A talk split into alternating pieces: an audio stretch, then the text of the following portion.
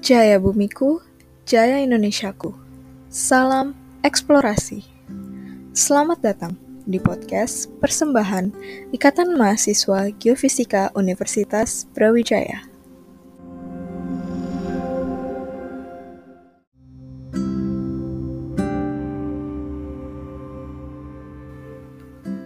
Untuk para pendengar Eko, selamat mendengarkan.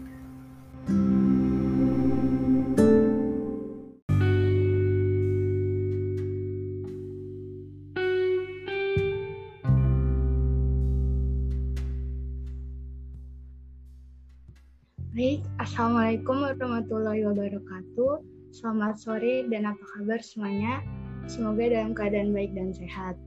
Perkenalkan, saya Desi Angelika Baita Putri, mahasiswa Teknik Geofisika Universitas Brawijaya yang akan memandu jalannya diskusi pada kesempatan hari ini. Terima kasih pada teman-teman sekalian dan saudara-saudari yang saya hormati, dan terima kasih kepada Bapak pemateri kita pada sore ini yang telah menyempatkan hadir untuk mengikuti rangkaian webinar series dari Ikatan Mahasiswa Geofisika Universitas Brawijaya dengan judul Strategies and Opportunities to Face Geothermal Industry Career. Kemudian untuk susunan rangkaian acara kita pada sore hari ini dimulai dengan pembukaan, kemudian pemaparan materi, Selanjutnya akan ada diskusi tanya jawab, kemudian diakhiri dengan penutupan dan foto bersama. Dimohon untuk keberlangsungan acara, audiens untuk mematikan mic saat penyampaian materi agar kita bisa lebih fokus dan berjalan dengan baik. Selanjutnya akan ada sambutan dari Ketua IMG FUB 2020 untuk Saudara Farhan Rizkin Ramadan dipersilakan. Uh, tes tes sudah masuk ya suaranya ya. Oke, uh, assalamualaikum warahmatullahi wabarakatuh. Selamat sore teman-teman semua, uh, bapak ibu profesional dan Pak Aditya Hernawan selaku pemateri pada webinar series IMGF pada sore hari ini. Puji dan syukur kehadirat Allah Subhanahu wa taala atas nikmat dan segala karunia-Nya kita dapat hadir di sini dalam keadaan sehat insya Allah untuk menghadiri acara webinar series yang diadakan oleh IMGF UB uh, sore ini. Uh, webinar series ini uh, merupakan salah satu rangkaian webinar yang diadakan oleh IMGF UB dan sudah ada beberapa sesi dan ini akan mengikuti peminatan, bidang peminatan yang dibahas atau yang sudah dipelajari di Teknik Geofisika Universitas Brawijaya. Dan pembahasan utamanya yaitu adalah tentang peluang atau apa-apa saja yang diperlukan untuk fresh graduate ataupun mahasiswa-mahasiswa teknik geologi ataupun teknik geofisika dalam uh, mencari kompetensi di bidang atau pekerjaan yang akan kita tekuni nantinya dan juga dalam bersaing di dunia pekerjaan nantinya.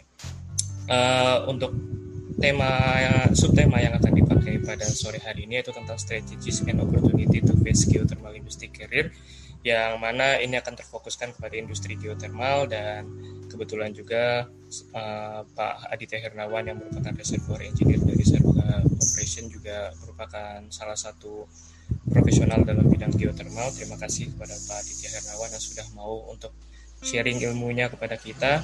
Dan semoga segala hal yang sudah diberikan oleh Pak Aditya berkah dan juga dapat bermanfaat untuk kita semua. Dan terima kasih kepada teman-teman mahasiswa teknik geologi ataupun teknik geofisika di seluruh Indonesia yang sudah hadir pada sore hari ini. Dan juga Bapak Ibu profesional dari perusahaan-perusahaan luar yang juga sudah hadir pada sore hari ini di webinar uh, series. Terima kasih dan kita tunggu di webinar seri selanjutnya dan mungkin itu saja yang bisa saya sampaikan. Terima kasih. Uh, wassalamualaikum warahmatullahi wabarakatuh. Terima kasih Saudara Farhan atas sambutannya. Untuk audiens boleh diperbolehkan untuk membuka kameranya. Tapi untuk mic-nya mohon dimatikan ya. Kemudian kita lanjut berbicara tentang industri geotermal yang mana kita ketahui bahwa saat ini popularitas di bidang sektor panas bumi semakin meningkat di kalangan para mahasiswa maupun job seeker. Namun dalam realitanya kita masih bingung dan kurang paham untuk menyusun strategi untuk memasuki industri saat ini. Maka banyak timbul pertanyaan seperti apa yang harus kita lakukan untuk mendapatkan kesempatan serta langkah apa yang harus kita pertimbangkan untuk berkarir di industri geotermal saat ini. Maka izinkan saya memperkenalkan pemateri kita pada sore hari ini. Beliau adalah Bapak Aditya Hernawan, sudah cukup lama di sektor geotermal pada tahun 2008 sampai 2013 2013, beliau sudah bekerja di Star Energy Geothermal sebagai Geothermal Reservoir Engineer. Kemudian pada akhir tahun 2013 mulai bekerja di Chevron Geothermal Salak dan saat ini sedang bekerja sebagai Geothermal Reservoir di Sarula Operation Limited. Baik, untuk mempersingkat waktu, langsung saja untuk Bapak Aditya Hermawan, saya persilakan. Oke, uh, selamat sore semuanya. Terima kasih Mbak Desi, terima kasih uh, Mas Farhan atas waktunya. Senang sekali saya uh, pada sore hari ini dapat diberikan kesempatan untuk uh, kita sama-sama ngobrol, kita sama-sama diskusi. Uh, saya sudah sempat ngobrol sedikit dengan uh, Mbak Mita. Hari ini rata-rata teman-teman yang join itu adalah, aduh, muka saya gede amat. Oke, jadi hari ini um, teman-teman yang join sebagian besar adalah teman-teman mahasiswa. Apakah itu mungkin mahasiswa S1 atau S2 ya. Jadi uh, hari ini kita akan ngobrolnya mungkin kalau boleh saya bilang lebih santai, uh, nggak perlu terlalu formal. Uh, apa pun pertanyaan teman-teman terkait uh, geothermal, kalau bisa saya jawab, saya akan jawab. Kalau misalnya nggak bisa, saya akan tampung. Nanti kapan-kapan kita bisa diskusi offline. Um, seperti yang tadi mungkin sudah disebutkan oleh uh, Mas Farhan, jadi pada hari ini sebenarnya kita akan berbicara mengenai opportunity dan strategi. Jadi uh, opportunity di geothermal industry dan juga beberapa uh, possible strategi uh, yang mungkin dapat kita apply, aplikasikan uh, untuk menghadapi challenge-challenge yang ada di dunia geothermal ini. Nah, tapi sebelum nanti kita um, masuk pada bahasan opportunity dan strategi, Uh, saya akan cerita sedikit mengenai uh, geothermal. Saya akan berasumsi mungkin ada satu, dua, tiga dari teman-teman sekalian yang um, belum familiar dengan geothermal. Jadi saya akan bahas sedikit mengenai geothermal, apa itu geothermal dan apa dan hal-hal lainnya terkait uh, geothermal itu sendiri. Oke, okay, uh, kita mulai ya teman-teman. Uh, ya, aku share screen.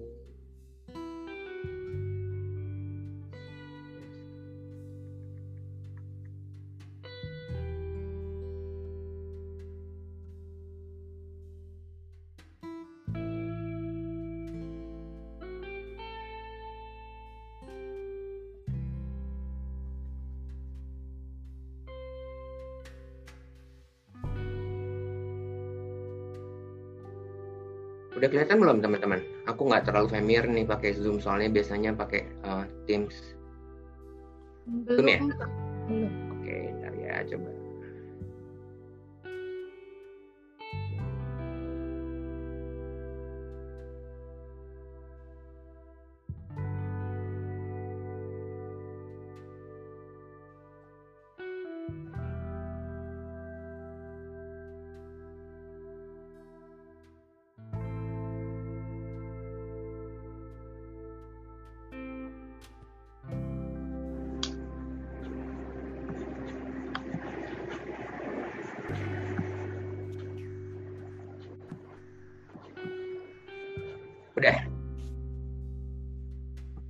Sudah, Pak. Oke. Okay.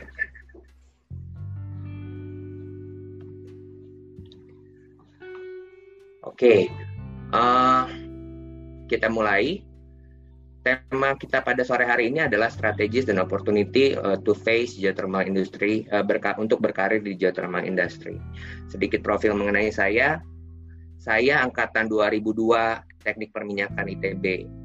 Lalu saya lanjut master degree di 2011. Jadi kalau misalnya teman-teman umur 18 tahun, paling muda umur berapa? 18-19 tahun ya kayaknya teman-teman ya. Jadi mungkin selisihnya 17 tahun sama saya umurnya. Jadi saya masuk kuliah, teman-teman mungkin baru lahir. Jadi maaf maaf kalau saya mungkin bahasanya agak sedikit tua ya dibandingin teman-teman ya. Uh, professional experience-nya adalah uh, saya geothermal reservoir engineer, jadi saya memang dari awal sudah bekerja di dunia geothermal. Uh, dimulai dari lapangan Wayang Windu, lalu saya beralih ke lapangan Salak, dan terakhir saya di Sarula. Nah, geothermal energy. Um, kalau teman-teman belum familiar dengan geothermal, mungkin teman-teman yang ada di benak teman-teman saat ini adalah uh, apa sih itu geothermal energy? uh, kenapa sih kok segitu uh, boomingnya orang mulai menggaung-gaungkan geothermal energy. Jadi singkatnya geothermal energy itu adalah energi panas yang terkandung di dalam bumi.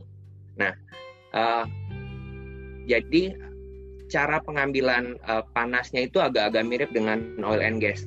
Kita ngedrill ke kedalaman tertentu, kita ekstrak airnya atau steamnya, tapi bukan airnya atau steamnya itu sendiri yang kita gunakan, melainkan panas yang tergandung di dalam air dan uh, steam untuk kemudian kita convert jadi listrik.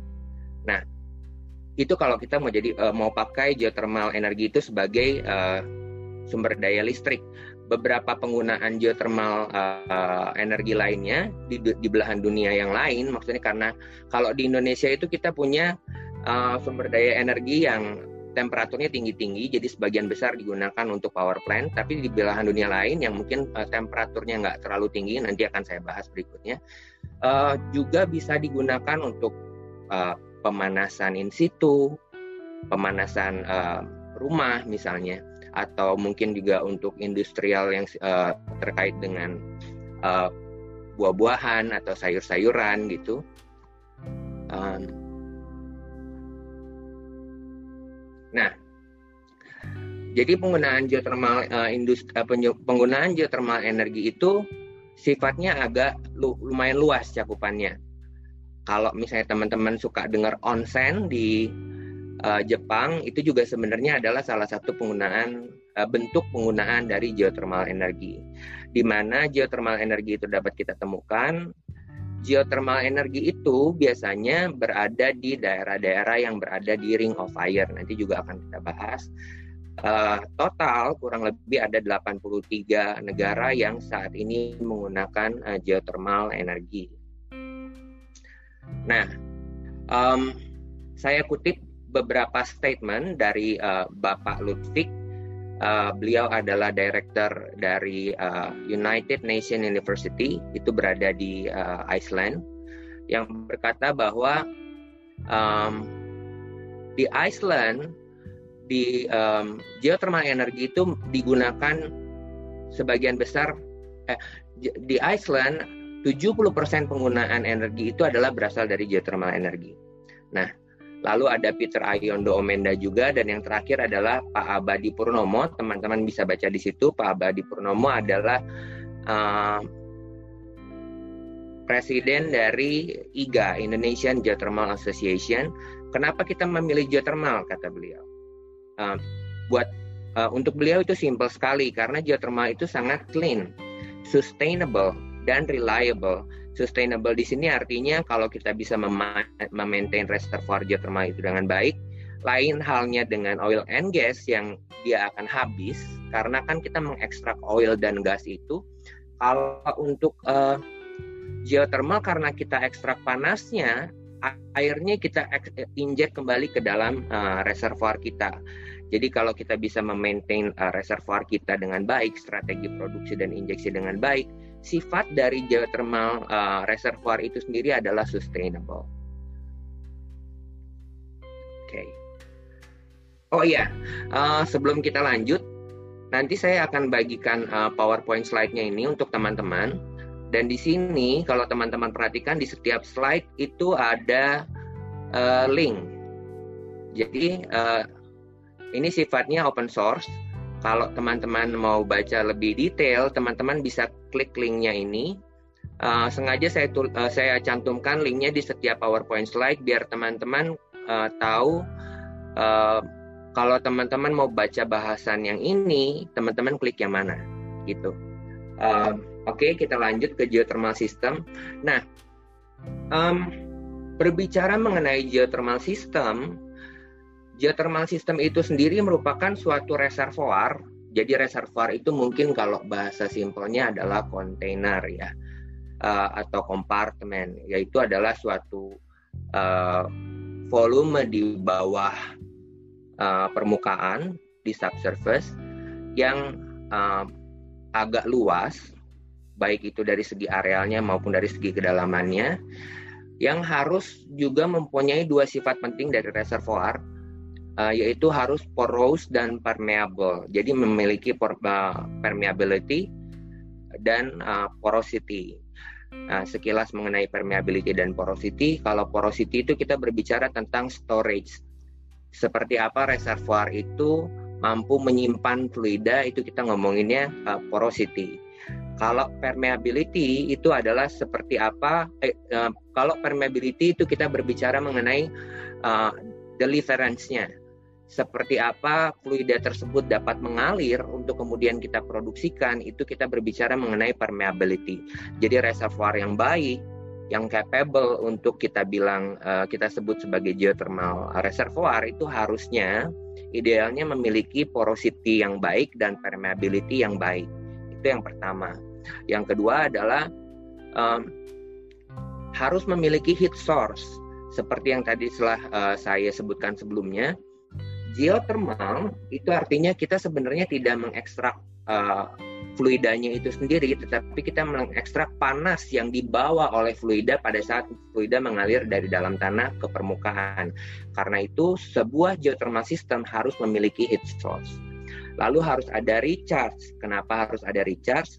Karena uh, recharge itulah sebenarnya um, mekanisme yang menyebabkan akhirnya ada uh, air atau ada um, steam di dalam reservoir, di dalam kontainernya.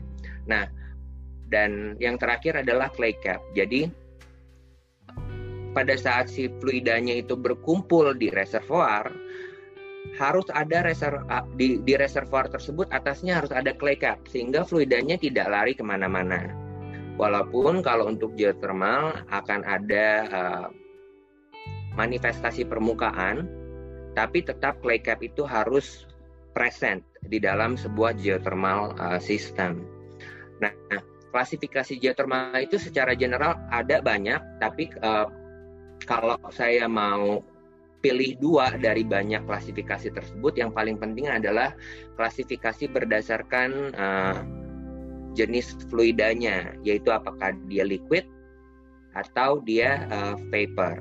Nah, yang kedua adalah berdasarkan temperaturnya. Ada tiga klasifikasinya yaitu high enthalpy, medium enthalpy, dan low enthalpy. High enthalpy itu di atas 225 degree Celcius, medium enthalpy 125 sampai 225 eh, degree Celcius. Untuk low enthalpy itu adalah 120 di bawah 125 degree Celcius. Nah, dari dua klasifikasi inilah kemudian kalau kita berbicara mengenai penggunaan geothermal uh, sebagai sumber daya listrik uh, dua klasifikasi ini sangat penting pada saat kita menentukan jenis power plant yang mau kita gunakan. Nah, uh, Jenis power plant itu sendiri ada beberapa. Yang pertama adalah dry steam power plant. Ini hanya jika um, reservoir kita memproduksikan steam. Contohnya adalah uh, Larderello atau misalnya Darajat, Kamojang yang memang reservoirnya sendiri dia uh, dari dalam reservoirnya dia sudah steam. Nah, lalu yang kedua adalah flash steam power plant flash steam eh, power plant itu sendiri dia uh, da, di dalam reservoirnya itu ada uh, ada liquid. Ada liquid dan mungkin juga dua fasa liquid dan vapor. Nah, cuman andai kata di dalamnya itu adalah liquid, pada saat fluida itu berjalan dari dalam reservoir naik ke atas, penurunan pressure menyebabkan uh, perubahan fasa seiring dengan fluida tersebut berjalan dari dalam ke atas sehingga nyampe ke atas itu ada steamnya. Nah, itu yang kita sebut flash, flashing condition. Jadi mungkin kalau untuk teman-teman, uh, teman-teman jangan bingung kalau misalnya kita bilang perubahan fasa ini kadang-kadang disebutnya boiling, kadang-kadang disebutnya flashing. Kalau misalnya kita diskusinya tatap muka, biasanya saya langsung nanya nih, ada nggak teman-teman yang bisa uh, jawab uh, apa bedanya uh, flashing dan boiling? Nah, tapi karena kita sifatnya online, saya coba bantu jawabkan. Yang pertama, kalau boiling itu adalah perubahan fasa karena naiknya temperatur. Nah, kalau flashing itu perubahan fasa karena dia penurunan pressure. Jadi, kalau kita baca flash steam itu artinya steam yang terbentuk karena penurunan tekanan. Nah, lalu yang ketiga itu adalah binary power plant. Biasanya binary power plant itu uh, menjadi pilihan pada saat kita mendesain power plant kalau jenis fluidanya itu adalah liquid dan entalpinya itu adalah medium to low. Nah, itu biasanya binary. Cara kerja binary itu uh, kita pakai fluida kedua yang punya temperatur uh, didih uh, rendah. Lebih rendah daripada temperatur fluida kita. Contoh, kalau uh, kita produksi liquidnya 130. Nah, hmm, kita mau pakai binary power plant, biasanya kita pilih anggaplah misalnya pentanol, uh, pentane, sorry. Uh, pentane itu kalau saya nggak salah ingat dia titik didihnya sekitar 40 sampai 50 degree Celcius. Uh, jangan jangan di quote ya karena saya juga ingat-ingat lupa tapi sekitar yang pasti dia di bawah 100 degree Celcius. Nah, uh, dengan gunakan dengan mengal, dengan mengalirkan fluida kita untuk kemudian kita pertemukan dengan pentane yang temperatur didihnya itu lebih rendah daripada temperatur fluida kita, pentane tersebut akan berubah fasa. Nah, konsep binary itu seperti itu. Uh, yang terakhir adalah combined cycle. Combined cycle itu kalau kita uh, punya high temperatur uh, reservoir sifatnya liquid dominated atau vapor dominated, tapi terus kemudian sebelum kita injeksi brine kita masukkan dia ke binary. Jadi dia gabungan antara dry steam power plant dengan binary power plant atau flash steam power plant dengan binary power plant. Inilah yang uh, digunakan di lapangan Sarula. Oke. Okay. Nah, lalu pertanyaan berikutnya adalah kenapa sih kok penting amat kita berbicara tentang geothermal energy? Um, detailnya sebenarnya ada tertulis di situ, tapi kalau menurut saya pribadi, kenapa kita penting untuk uh, mulai beralih dari uh, energi yang nggak renewable menjadi energi yang renewable? Itu yang pertama. Lalu beralih dari energi yang kotor ke energi yang bersih itu adalah uh, karena kita ingin menjaga gimana caranya dunia atau bumi yang kita pakai untuk tempat tinggal kita dan mungkin anak cucu kita nantinya itu menjadi energi yang layak eh, menjadi uh, tempat tinggal atau bumi yang layak untuk ditinggali. Nah, uh, seperti kita ketahui uh, geothermal energy itu sifatnya bersih Kenapa bersih? Karena apa yang kita produksikan kita injeksikan kembali kita hanya ekstrak heatnya aja. Dibandingkan dengan kalau fuel energy yang kalau misalnya kita uh, mau pakai energinya uh, oil dan gasnya itu sendiri yang harus kemudian kita bakar. Yang artinya ada zat sisa uh, akibat dari pembakaran tersebut. Dan ini nggak nggak bagus uh, untuk bumi tempat kita tinggal. Oke. Okay. Um, ada satu hal menarik mengenai geothermal energy. Jadi kalau kita lihat di sini, selama ini kita memang sudah tahu bahwa Indonesia itu salah satu negara dengan uh, dengan sumber daya geothermal yang sangat besar. Jadi uh, Indonesia itu sebenarnya memiliki cadangan geothermal 40% dari total cadangan geothermal di dunia. Dan kalau kita lihat di uh, penggunaannya, nomor satunya adalah uh, Amerika, dia menggunakan 3.600 plus megawatt uh, geothermal energi. Indonesia sekarang adalah 2.100 plus. Lalu di bawahnya ada Filipina, Turki, New Zealand, Meksiko, Italia, Kenya. Kenya ini menarik sekali karena di tahun di tahun 2018 dia nggak masuk top 10 Nah, tapi sekarang dia masuk top 10. Itu artinya uh, Kenya merupakan salah satu negara yang sedang giat-giatnya menggunakan atau mengembangkan uh, industri geothermal. Nah, kalau saya mengutip apa yang uh, dibahas di IGA, paling tidak dalam waktu 15 sampai 20 uh, tahun ke depan secara global penggunaan energi geothermal itu harusnya adalah sekitar 28.000 megawatt. Saat ini uh, ada total 29 negara yang sudah menggunakan geothermal power plant dengan total kapasitas uh, terpasangnya sekitar 15.400 megawatt. Nah, dalam waktu lima tahun ke depan, um, IGA juga uh, memprediksikan ada sekitar penambahan 4.500 megawatt lagi dari yang sudah uh, terinstal sekarang.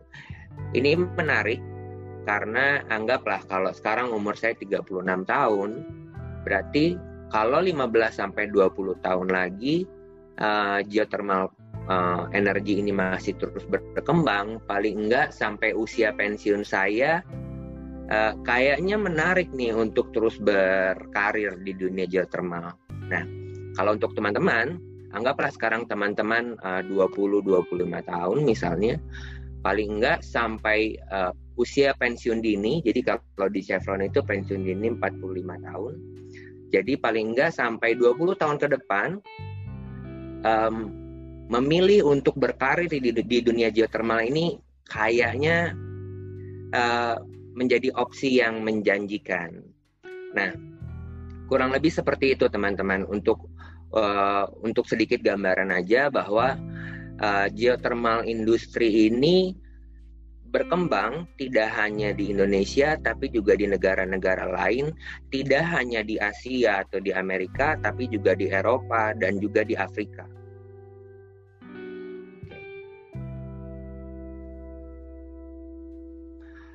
Lalu bagaimana dengan uh, pengembangan uh, geothermal energi di Indonesia itu sendiri?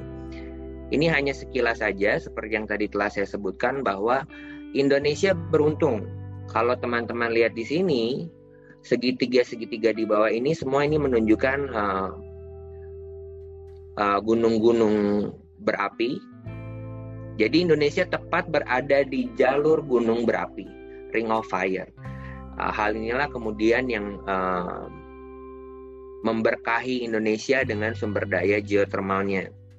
Ada sekitar 29.000 megawatt estimasi reserve di uh, reserve untuk geothermal di Indonesia dan penggunaannya saat ini baru sekitar 2100-an megawatt artinya masih sekitar 7 sampai 8% saja. Artinya sebenarnya Indonesia masih banyak room to explore. Nah, um, pertanyaannya adalah lalu kenapa baru 7 sampai 8 persen? Nah, itu akan kita bahas nanti di belakang.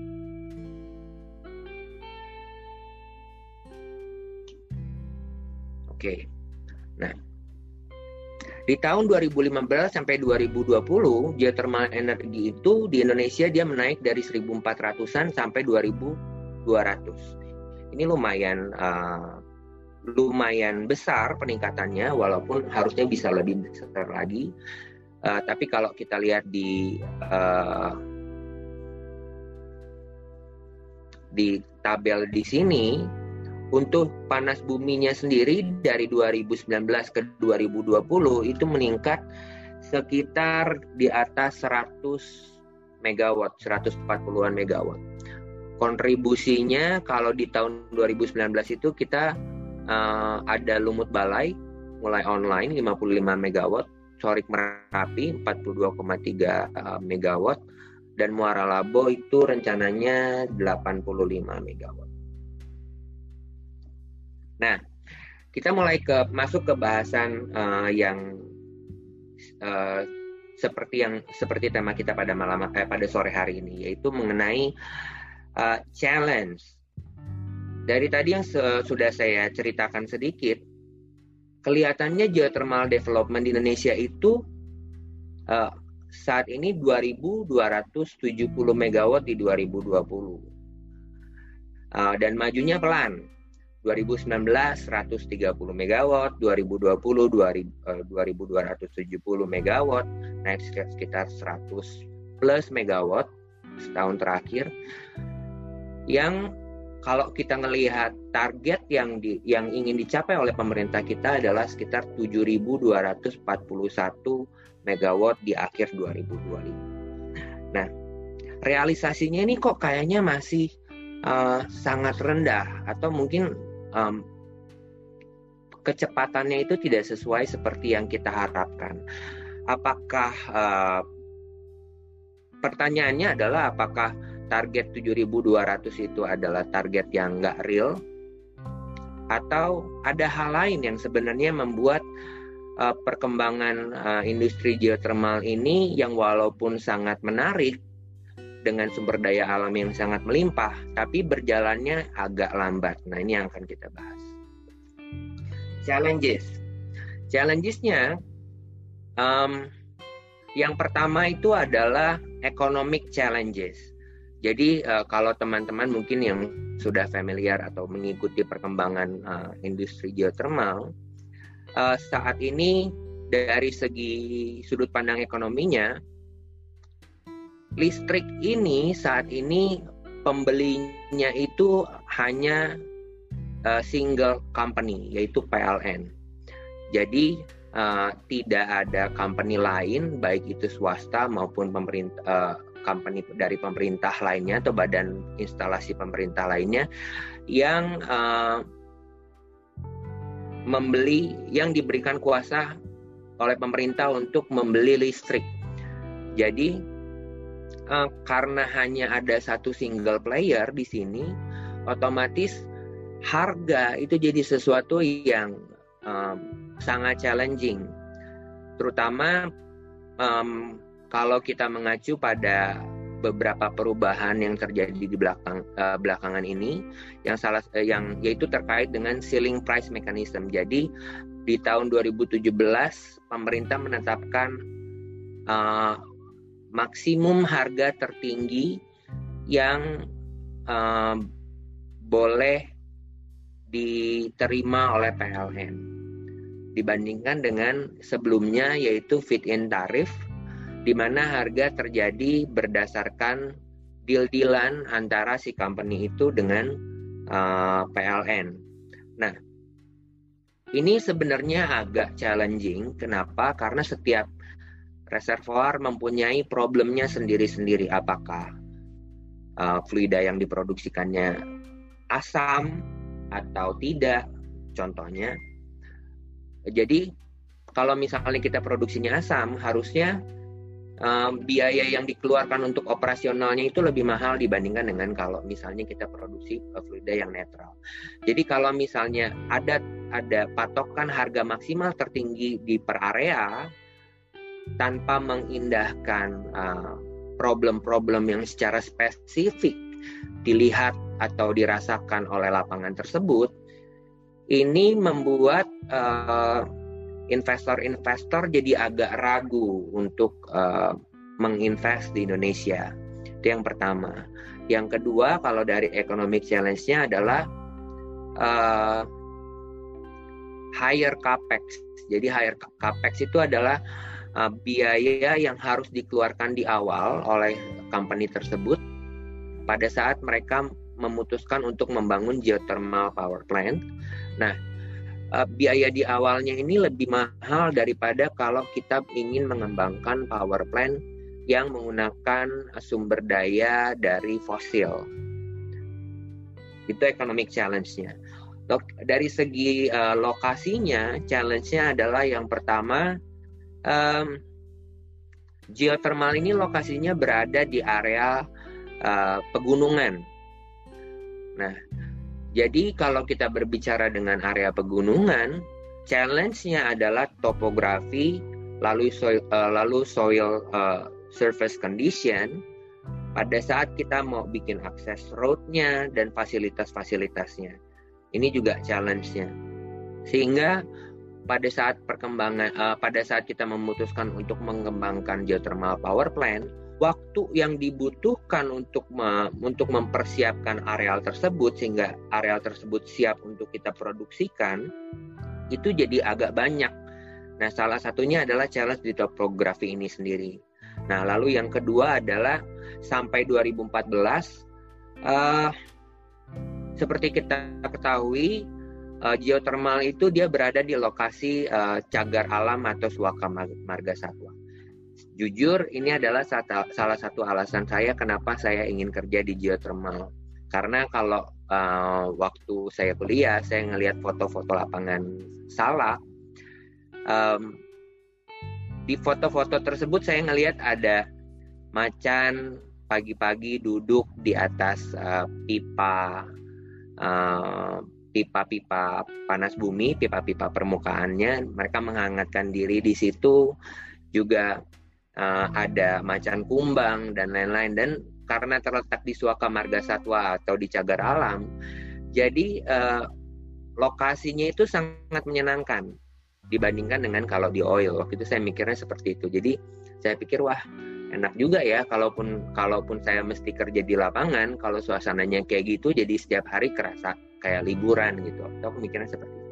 Nah tapi dari dari sudut uh, kalau kita melihat pada challenge-nya lokasi area uh, Suaka Marga Satwa dan Cagar Alam itu sebenarnya um, bi, uh, membuat company-company yang ingin mengembangkan lapangan geothermal kepentok dengan satu statement bahwa mining itu nggak bisa ngeganggu area uh, Suaka Marga Satwa atau Cagar Alam.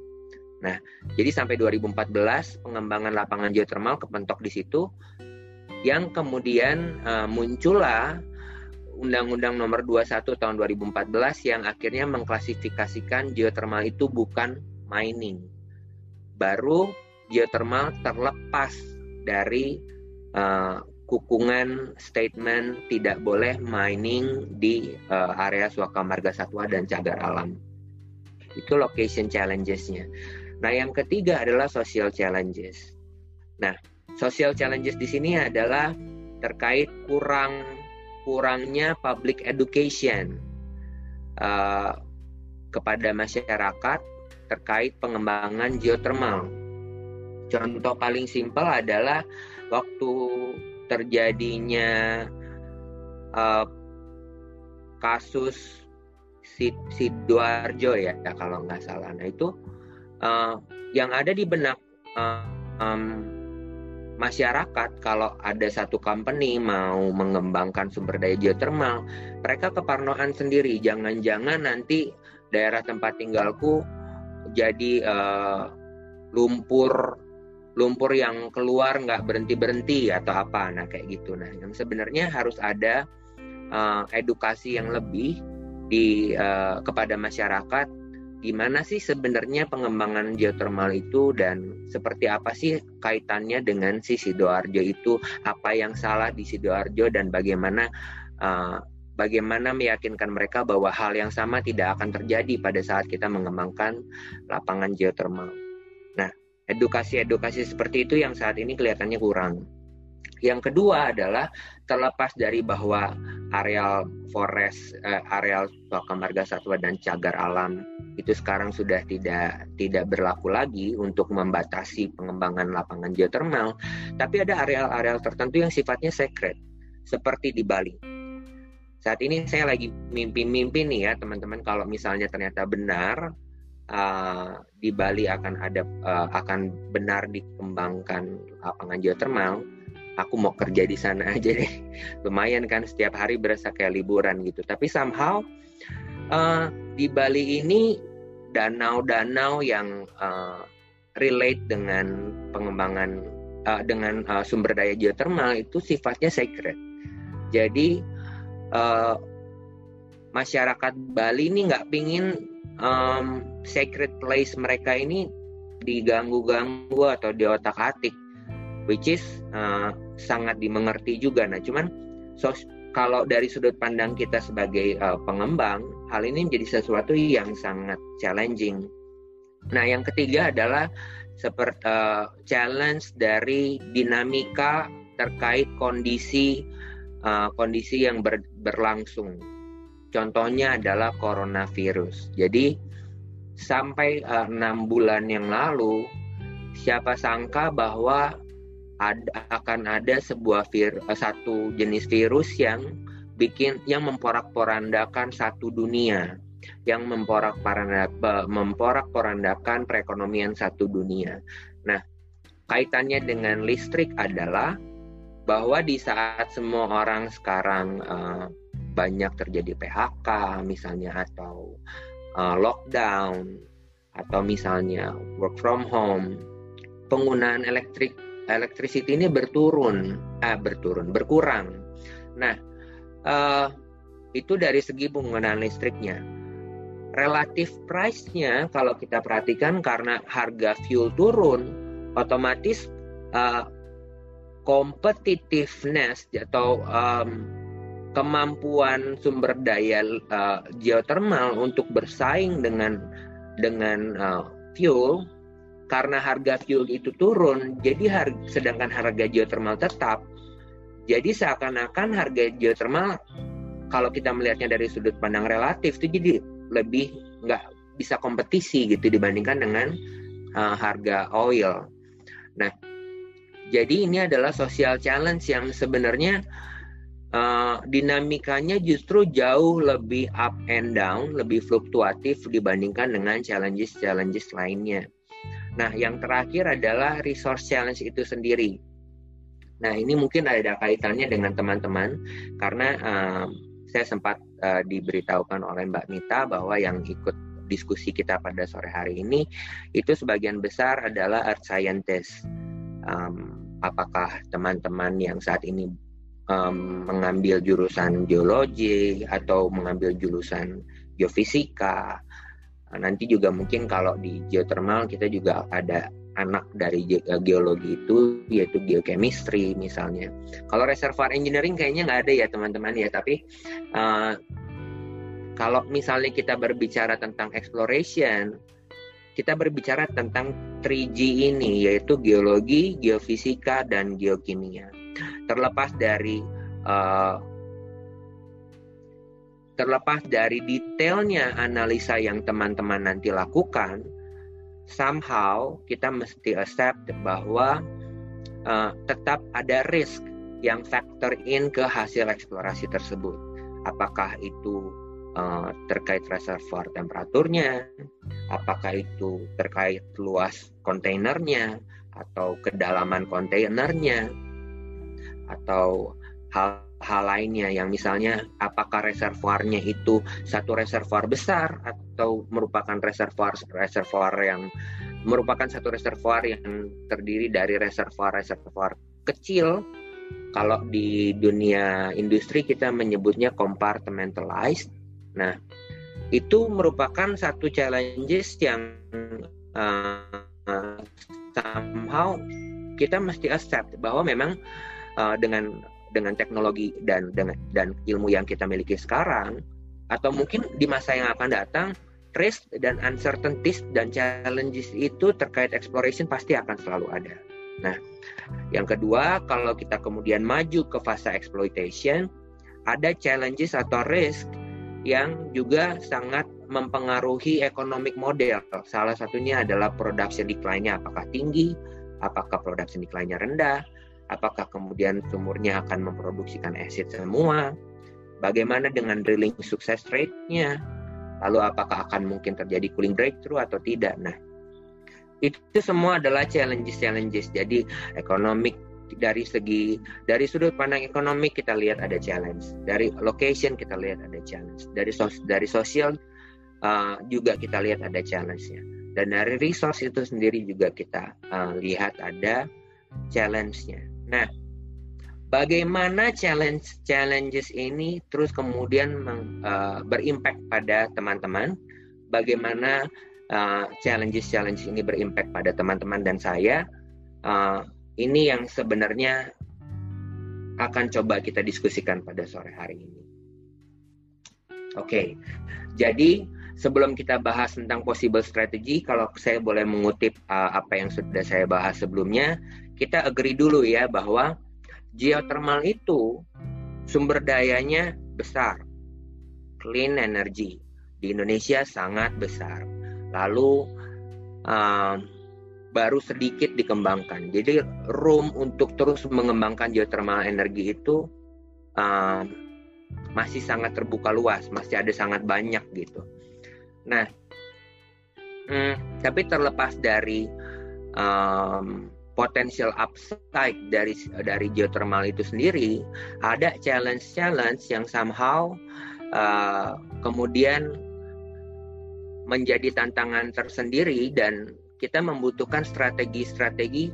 Kalau kita terus kemudian mau kerja di geothermal kalau saya kebetulan saya sudah kerja di geothermal. Nah kalau untuk teman-teman yang uh, mungkin tertarik untuk bekerja di lapangan geothermal sebenarnya uh, teman-teman mesti ngapain sih gitu kan ya nah oke okay. ini uh, beberapa saran dari saya. Semoga sih ini bermanfaat dengan, uh, untuk teman-teman sekalian. Hal pertama, strategi pertama kalau misalnya teman-teman tetap berminat dan sudah punya motivasi, pokoknya aku harus kerja di lapangan geothermal, di dunia geothermal. Yang pertama adalah teman-teman mesti mulai memikirkan CV teman-teman nanti akan isinya seperti apa. Nah, berangkat dari hal yang paling simpel, yaitu CV. CV itu harus jujur, toh. Nah, jadi gimana caranya kita bikin CV jujur, tapi isinya menarik pada saat teman-teman masukin CV teman-teman itu ke uh, perusahaan geothermal. Nah, yang pertama teman-teman harus tahu dulu nih, teman-teman sebenarnya maunya apa? Apa yang teman-teman mau, apa yang teman-teman suka dibandingkan dengan limitasi teman-teman di mana. Contoh, kalau uh, geologi, geologis itu kan ada beberapa ya jenis pekerjaannya. Ada pekerjaan yang sifatnya di lapangan, ada pekerjaan yang sifatnya bikin model, static model kah misalnya. Teman-teman masih tahu dulu nih teman-teman itu sukanya apa sih sebenarnya? Kalau teman-teman nggak suka uh, duduk di depan komputer berjam-jam teman teman-teman lebih suka uh, ke lapangan masuk ke hutan-hutan atau atau pekerjaan yang sifatnya di lapangan jadi uh, geologis pada saat pekerjaan drilling kah atau apa nah teman-teman Eh, nggak uh, perlu memaksakan diri untuk aku mesti bisa semua, aku mesti expert semua.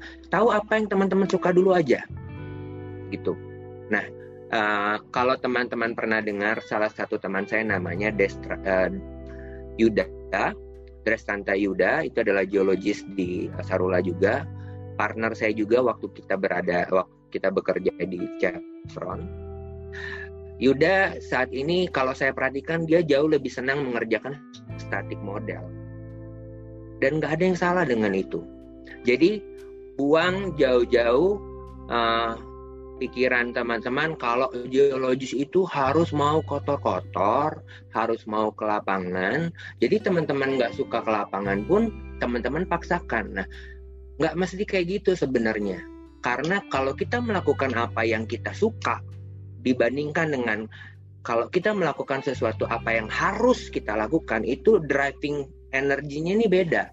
Nah, dan Yuda uh, dia bisa mengerjakan static model ini dengan extraordinary banget hasilnya.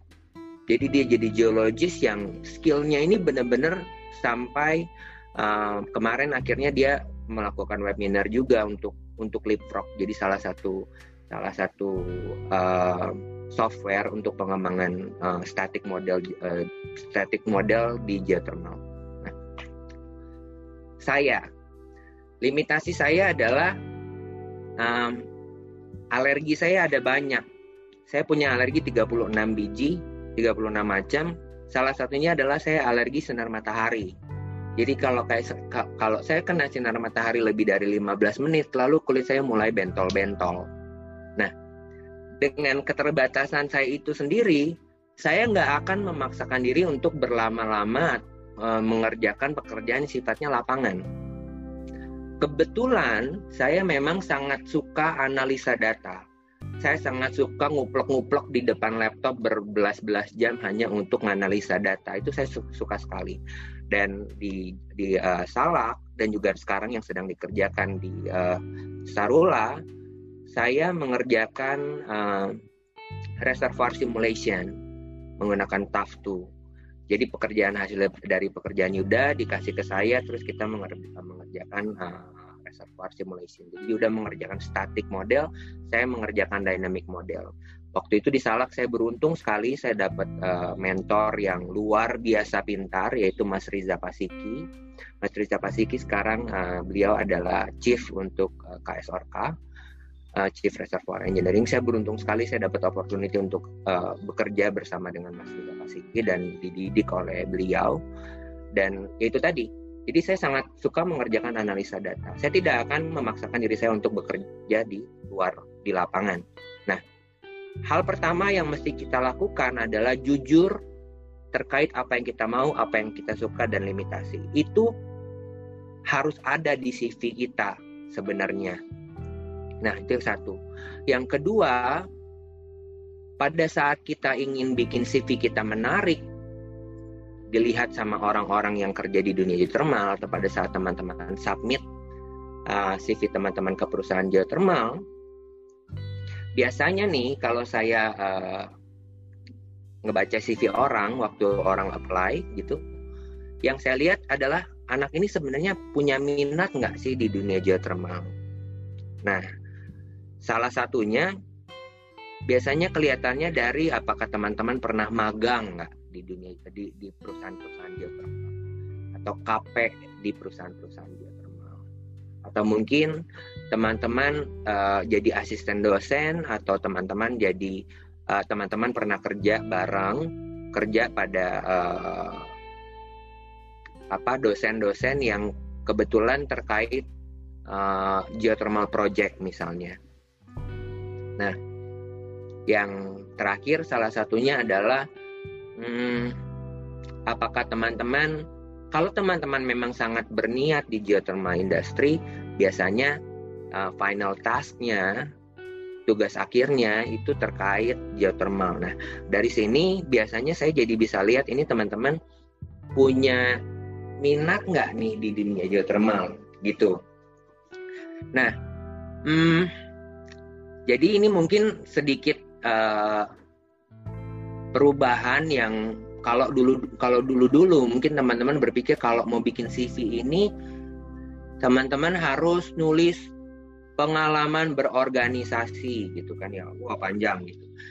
Nggak salah nggak ada yang salah dengan menulis uh, pengalaman berorganisasi. Tapi uh, kalau kalau saran saya nih terlepas dari bahwa saat ini uh, mungkin hanya ada limited seat untuk opportunity teman-teman bekerja di geothermal. Kalau saya punya, kalau saya lihat dua CV, Yang satu nggak punya pengalaman organisasi, tapi dia menunjukkan dia punya interest yang besar di geothermal. Pernah internship di geothermal company, pernah part time dengan uh, apa? Dengan dosen-dosen mengerjakan geothermal project, lalu uh, teman-teman juga tugas akhirnya misalnya geothermal. Nah, dibandingkan dengan satu yang punya pengalaman di uh, eh, nggak nggak nggak uh, punya pengalaman di organisasi tapi kayaknya tidak menunjukkan interest di dunia geothermal. Nah, antara dua ini to be honest saya akan pilih yang pertama. Gitu. Itu yang ke satu. Nah, yang kedua terkait CV ini ini tips aja. Jadi uh, kalau teman-teman saat ini nilainya nggak terlalu cemerlang-cemerlang amat, teman teman-teman jangan khawatir. Karena selain nilai, ada faktor-faktor lain sebenarnya yang dinilai oleh kami. Pertama adalah interest di dunia geothermal itu sendiri. Yang kedua adalah prediksi sifat atau sikap kalian atau etos kerja kalian Nah, itu kelihatannya dari mana? Contoh, kalau kalian bikin CV, tulisannya adalah I, I, I, I, I, I, me, me, me, me, me, me, implicitly, itu kalian terlihat seperti seakan-akan kalian egosentris dan oportunis. Bukan tim player. Tapi kalau misalnya kalian ngomongnya me and my team, I've got opportunity to bla bla bla bla, at some point itu menunjukkan bahwa kalian itu team player. Nah, jadi ada faktor lain selain nilai yang jadi bahan pertimbangan kami, terutama pada saat nanti psikotes. Jadi psikotes itu kalau teman-teman pikir misalnya kita bisa quote and quote berbohong pada saat psikotes atau uh, latihan psikotes nanti hasil psikotesnya bagus gitu ya. Itu sebenarnya nggak seperti itu gitu. Jadi uh, lewat psikotes itu kita bisa baca sifat dasar orang. Ini anak tim player atau bukan atau oportunis atau egosentris atau tidak. Ini anak kira-kira bisa kerja sama dengan baik atau tidak? Ini emosionalnya seperti apa? Ini anak punya kecenderungan psikopat atau tidak? Nah ini ini semuanya kelihatan pada saat psikotes.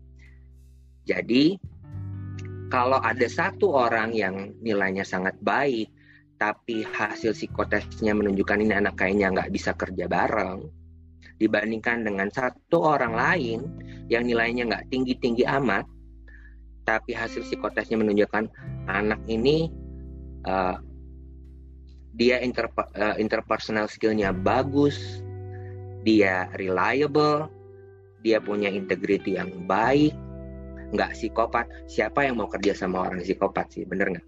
Jadi uh, ada faktor-faktor lain yang sebenarnya jadi pertimbangan. Oleh karena itu pupuk ilmu kalian itu penting tapi juga bina dan bentuk interpersonal skill kalian karena hal itu nggak akan bisa dibohongin pada saat psikotes. Nah, itu terkait CV. Nah, yang kedua yang mungkin bisa kita pakai, kita aplikasikan sebagai salah satu bentuk strateginya kalau teman-teman mau kerja di dunia geothermal adalah improve skillnya itu sendiri, keep learning. I know it's very basic, tapi nggak ada orang yang tidur setiap hari terus tiba-tiba bangun tidur pintar. Bener nggak? Nah, jadi harus push diri kalian sendiri untuk belajar. Nah, Salah satunya adalah kalau teman-teman mau pursue master degree. Saat ini teman-teman beruntung banget karena dibandingkan dengan zaman saya dulu nih ya, uh, opportunity untuk dapat scholarship itu jauh lebih besar sekarang. Nah, master degree-nya itu sendiri sebenarnya ada macam-macam. Kalau teman-teman mau jadi generalis, teman-teman bisa uh, coba apply ke Master of Energy di Auckland University karena dari cerita teman-teman saya yang belajar di sana, mereka juga belajar tentang sumber daya angin, sumber daya-sumber daya renewable yang tidak hanya geothermal aja. Di samping juga untuk geothermalnya ada John Sullivan John Sullivan uh, salah satu orang yang hmm, pintar banget deh pokoknya. Nah, itu Master of Energy. Yang kedua adalah uh, Kyushu University. Kyushu University ini uh, dia salah satu university di uh, Jepang yang termasuk banyak orang Indonesianya. Nah, salah satunya adalah Mbak Ulan. Jadi kalau kamu search, nanti di LinkedIn ada namanya Ulan Tri siapa ya? Aku nama manggilnya Mbak Ulan aja. Dia uh, sekarang kerja di WestJet, base-nya di Fukuoka. Uh, dan dia lulusan dari Kyushu University ini. Jadi nanti itu akan kita bahas di bawah. Jadi uh, Kyushu University bisa menjadi salah satu opsi kalau teman-teman mau uh, mau bekerja di dunia geothermal. Nah, yang ketiga adalah kalau teman-teman mau sifatnya lebih spesialis. Uh, kalau mau lebih spesialis, teman-teman bisa ambil geothermal master program di ITB. Ada pros and cons-nya. Salah satu benefitnya kalau teman-teman kerja di geothermal master, eh, kalau teman-teman ambil master program geothermal yang di ITB adalah uh, satu dari segi harganya harganya pasti akan lebih murah kalau teman-teman memutuskan bayar sendiri. Nah, yang kedua adalah Geothermal Master Program ITB itu punya dua kelas. Yang satu kelas mahasiswa, ini tips lagi ya. Yang satunya lagi adalah kelas untuk orang-orang yang bekerja. Jadi orang-orang bekerja kan nggak bisa setiap hari toh uh, datang ke kampus atau kerja eh, atau ambil S2. Jadi biasanya lebih ke weekend. Kalau saya jadi teman-teman, saya akan joinnya ke kelas pekerja. Kenapa? Karena yang ambil S2 kelas pekerja itu adalah orang-orang yang bekerja di geothermal. Ada manajernya uh, Operation Salak, ada Yuda juga sekarang lagi ambil S2, ambil kelas uh, kelas ini, kelas apa? Kelas karyawan. Nah, dengan teman-teman joinnya di kelas karyawan, otomatis uh, networking teman-teman ke orang-orang yang langsung yang sudah bekerja di dunia geothermal itu akan uh, terbentuk. Itu yang pertama. Dan kalau teman-teman perform terlihat pintar dan reliable dan punya personality yang baik, exposure teman-teman itu teman-teman langsung kepada orang-orang tersebut. Jadi kalau kapan-kapan mereka butuh orang, mungkin kemungkinannya adalah nama kalian akan terbesit di benak mereka. Gitu. Jadi itu untuk geothermal master program kelas pekerja. Ditambah lagi dosen-dosennya Mbak Neni, Mbak Nuni itu adalah dosen-dosen yang punya nama besar di geothermal Indonesia. Nah, saya juga termasuk beruntung karena Mbak Mbak Neni itu adalah dulu dosen wali saya dan saya tahu benar dedikasi beliau untuk mengembangkan industri uh, geothermal dan minat orang-orang di dunia geothermal itu juga sangat tinggi. Jadi uh, dapat exposure langsung ke Mbak Neni itu merupakan opportunity yang langka, terutama kalau teman-teman mau kerja di uh, Indonesia. Itu satu. Nah yang ketiga, yang berikutnya adalah uh, skill-skill lain di luar engineering atau science skill. Nah, seperti yang tadi sudah saya katakan, salah satunya adalah interpersonal skill. Nah, yang kedua adalah communication skill. Nah, terkait communication skill ini sebenarnya nanti hubungannya dengan yang poin keempat itu. Kalau teman-teman punya target tidak bekerja di Indonesia, mungkin ada ada baiknya kalau teman-teman untuk mulai mengasah uh, kemampuan bahasa teman-teman. Belajar bahasa Inggris sekarang rata-rata semua orang bisa Kenapa enggak teman-teman belajar bahasa yang lain di luar bahasa Inggris tersebut? Contoh, sekarang pengembangan geothermal di Afrika lagi booming. Di Afrika, dari 10 bahasa yang banyak dipakai di Afrika, tiga di antaranya adalah Prancis, Portugis, dan Arab. Nah, kalau kita belajar bahasa Prancis, nanti bahasa Prancis ini tidak hanya uh, digunakan di Afrika tapi juga mungkin ya itu bisa dipakai di Eropa juga misalnya kan ya. Lalu kalau Portugis tidak hanya di Afrika tapi juga nanti mungkin di Amerika Selatan juga bisa. Nah, kalau di Eropa atau South America misalnya seperti Meksiko um, kita bisa belajar bahasa lain yaitu bahasa Spanyol dan Prancis. Nah, saya pribadi saya belajar bahasa uh, Inggris dan bahasa Spanyol. Jadi uh, kenapa saya belajar bahasa Spanyol? Karena bahasa Spanyol itu a i u e o-nya dan urut-urutannya itu sama kayak bahasa Indonesia. Jadi sebenarnya lebih gampang kita yang memang punya pola bahasa bahasa Indonesia untuk belajar bahasa Spanyol daripada orang Amrik yang belajar bahasa Spanyol. Contoh, kalau kita mau bilang rumah putih, putih itu blanca Spanishnya. Rumah itu casa. Nah, kalau rumah kalau rumah putih di Amrik itu White House. Tapi kalau kita mau bilang di Indonesia di di Spanyol itu La Casa Blanca. Jadi sebenarnya urutannya sama kayak urutan bahasa Indonesia. Nah, ini jadi menarik karena uh, Amerika Selatan juga memiliki banyak potensi geothermal.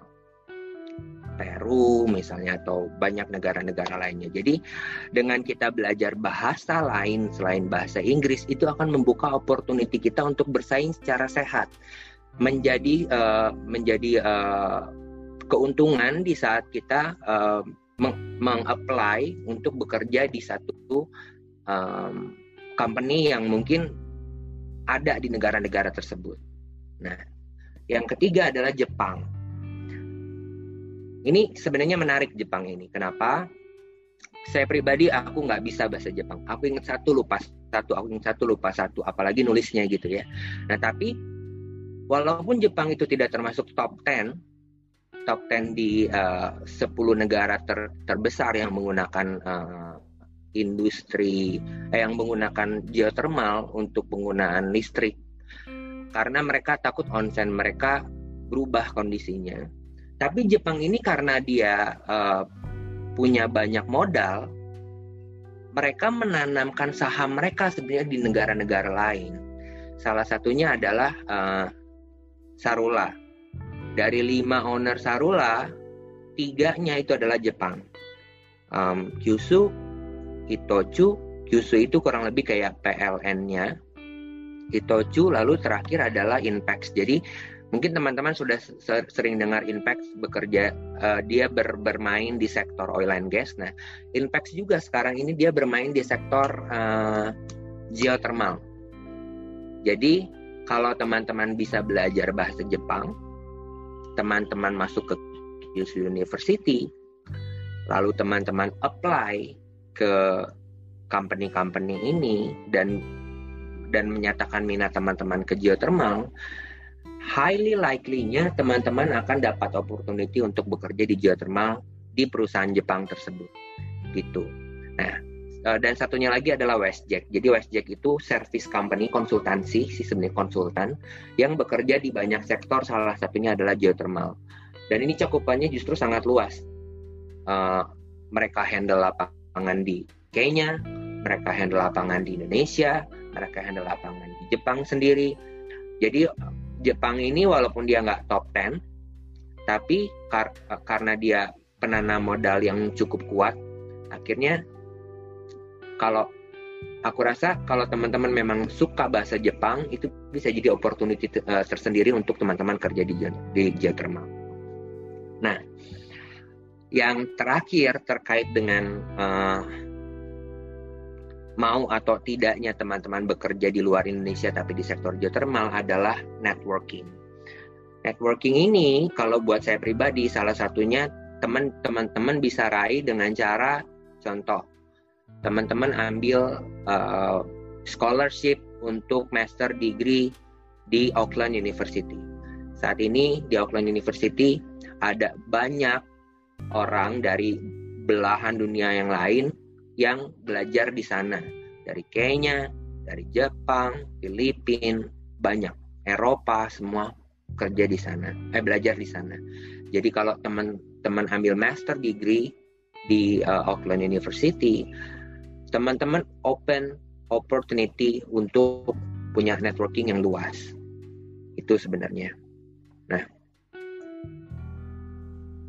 oke. Okay. Uh, yang terakhir, itu adalah sharing dari saya pribadi. Nah, jadi judul-judulnya kita ngegalau bareng yuk gitu. Kenapa aku bilang kita ngegalau bareng? Um, to be honest, 12-13 tahun saya kerja di dunia geothermal, mungkin in general semua orang bekerja di di di, di industri mana pun. Uh, semua orang itu harus berjuang. Kadang-kadang nyesek, kadang-kadang ada perasaan uh, tersisihkan, kadang-kadang underestimated, feeling underestimated. Nah, semuanya nggak ada yang gampang. Nah, tapi kalau terus kemudian akhirnya kita bisa terus uh, bertahan, sedikit demi sedikit, sedikit demi sedikit, akhirnya apa yang kita inginkan mulai uh, terwujudkan. Nah, jadi apa sebenarnya yang bisa bikin saya bertahan? Itu kan pertanyaannya. Ini sharing saya adalah di sini. Teman-teman harus tahu teman-teman mau apa sih sebenarnya. Jangan hanya berpikir oh ya saya pengen uh, jadi orang baik mas. Ya orang baik itu bukan goal, orang baik itu harus. Jadi orang baik itu harus gitu. Atau saya pengen menyenangkan orang tua mas. Itu bukan goal itu harus. Dari sebelum teman-teman lulus kuliah pun teman-teman harus menyenangkan orang tua dong gitu. Itu bukan goal itu kewajiban kita setiap hari gitu. nah yang yang yang saya bicarakan di sini adalah uh, teman-teman harus yakin dulu sebenarnya teman-teman mau apa itu apakah teman-teman mau jadi ekspertis di dunia geothermal? Kalau iya mantap ambil apa yang tadi kita sebutkan di depan. Nah, yang ini. Teman-teman coba mulai pikirin di sini. Gitu. Nah, jadi nanti kalau teman-teman punya goal yang firm, yang kuat, yang robust, um, mau ada badai, mau mau feeling underestimated, mau ada berulang kali nyesek, mau misalnya goal atau kerjaan lagi tinggi eh tiba-tiba putus sama pacar ya kan? Itu nggak akan bikin teman-teman distracted. Gitu. Nah sekarang pertanyaannya. Dari titik hari ini kira-kira teman-teman ngelihat diri teman-teman itu 10 tahun dari sekarang seperti apa? Nah itu yang mesti teman-teman jawab sebelum akhirnya teman-teman memutuskan teman-teman mau kerja di mana. Itu. Itu aja sih sebenarnya kalau dari saya. Kira kira-kira ada teman-teman yang mau bertanya? Mbak Desi mungkin kita buka untuk uh, sesi tanya jawab Mbak? Iya Pak, ya, Pak. Pak.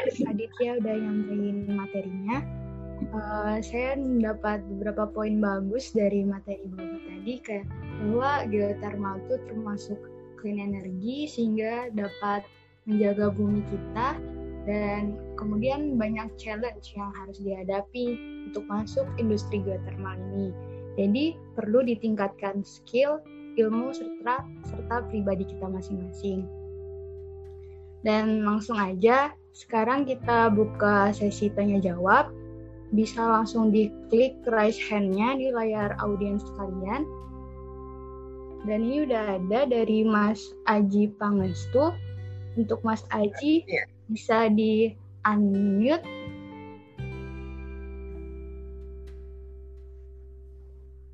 Halo. Untuk Mas Aji dipersilakan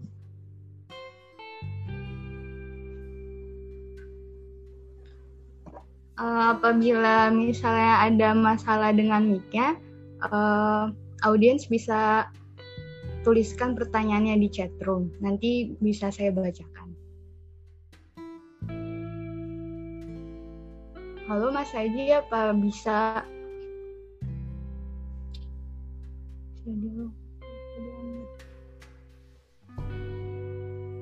Ah, oke, okay, udah bisa. Oke, Mas. Gimana gimana, Mas? Okay. Uh, makasih Mas Adit pertama-tama buat materinya menarik banget. Uh, ini tadi uh, yang akhir-akhir itu ngena banget sih soalnya mengenai kita harus nentuin kita nantinya mau ke mana ke industri mana. Nah uh, jadi saya sendiri ini ada uh, dua pertanyaan sih mas uh, tentang yeah. karir sama tentang uh, politik geopolitik di uh, renewable energy. Hmm. Uh, untuk karir yang pertama untuk karir uh, jadi uh, kan mas uh, Adit ini sebenarnya kan dulu dari petroleum engineer ya mas dan sekarang iya. kerjanya sebagai reservoir engineer. Hmm. Nah itu kan uh, rule yang ada kalau kita tahu itu rule yang ada di dunia perminyakan nih mas. Nah kalau aku sendiri uh, sekarang tuh lagi nekunin petrofisik. Nah aku tuh pengen tahu mas uh, kira-kira di geothermal itu ada nggak sih uh, opportunity buat orang-orang petrofisik? Kan nggak jauh-jauh nih dari drilling drilling sumur. Kan biasanya orang petrofisik kan hubungannya sama drilling sumur. Nah itu pertanyaan pertamanya tentang itu mas. Jadi pertama aku ngambil petrofisik juga karena masih bingung nanti mau ke oil atau kayak geothermal. Jadi aku ngambil antara tengah-tengahnya dulu nih mas. Jadi ceritanya kayak gitu. Ada nggak kayak opportunity di industri geothermal buat orang-orang petrofisik? Nah itu pertanyaan yang pertama untuk pertanyaan yang kedua ini terkait government policy untuk renewable energy di Indonesia misal ya. kan tadi mas sempat uh, bilang kalau pertumbuhan energi geothermal di Indonesia itu uh, lama gitu ya mas ya. Nah beda dengan kayak di Kenya yang dia 2019 atau 18 nggak masuk top 10, terus sekarang udah masuk top 10. Nah itu ada nggak sih mas kayak uh, peraturan dari pemerintah yang menghambat uh, uh, kegiatan geothermal, eksplorasi geothermal ataupun pengembangan geothermal gitu mas? Ada nggak sih uh, government uh, peraturan dari pemerintah yang mungkin kalau kita lihat itu kayak di Norwegia. Di Norwegia itu hampir 70% negara itu pakai uh, tenaga renewable energy, tapi dia dikembangkan oleh uh, oil money. Jadi dia mengembang menjual minyak untuk mengembangkan renewable energy. Di Indonesia ada nggak sih mas yang uh, peraturan seperti itu dan apakah peraturan yang, yang saat ini ada uh, mendukung uh, untuk dikembangkannya uh, geothermal di Indonesia di masa yang akan datang. Jadi itu mas pertanyaannya. Terima kasih. Oke, uh, Mas Haji. Aku pertama kaget. Aku pikir Haji Pangestu ini artis. Bukan ya Mas? bukan. mas, thank you loh Mas ya untuk pertanyaannya. Jadi yang uh, aku coba jawab yang pertama terkait petrofisik. Um, geothermal itu kan sebenarnya pasti akan ada drilling untuk make up well. Itu pasti karena um, terlepas dari dia uh, sustainable um, kita kalau dari apa yang saya perhatikan nggak mungkin fluida yang kita injek balik itu 100% balik mas. Jadi apa yang kita ekstraksikan dengan apa yang kita injek itu selalu yang injek itu lebih kurang lebih sedikit daripada yang kita kita ekstraksikan. Jadi reservoir pressure-nya ini dropping. Nah, untuk nge-stop up produksi itu pasti akan selalu ada drilling activities. Nah, cuman uh, kalau kita hanya berbicara mengenai aktivitas drilling itu sendiri, uh, aktivitas drilling itu sifatnya tidak terjadi setiap saat, mas. Jadi mungkin dia hanya per tiga tahun atau per lima tahun gitu kan ya.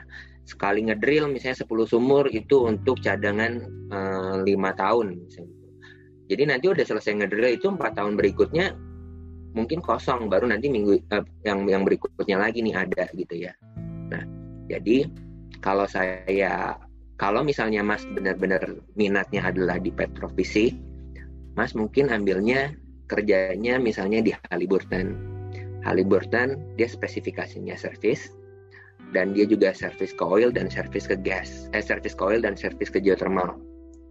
Dia juga mengerjakan drilling untuk uh, geothermal mas gitu selain oil nah jadi uh, sifat pekerjaannya akan lebih continuous itu satu kerja di Halliburton dibandingkan di service-service untuk drilling service yang lain yang hanya bekerja di oil itu ada beberapa keuntungan salah satunya kalau ternyata uh, oil, harga oilnya lagi drop banget paling enggak drilling yang geothermalnya tetap jalan itu salah satunya.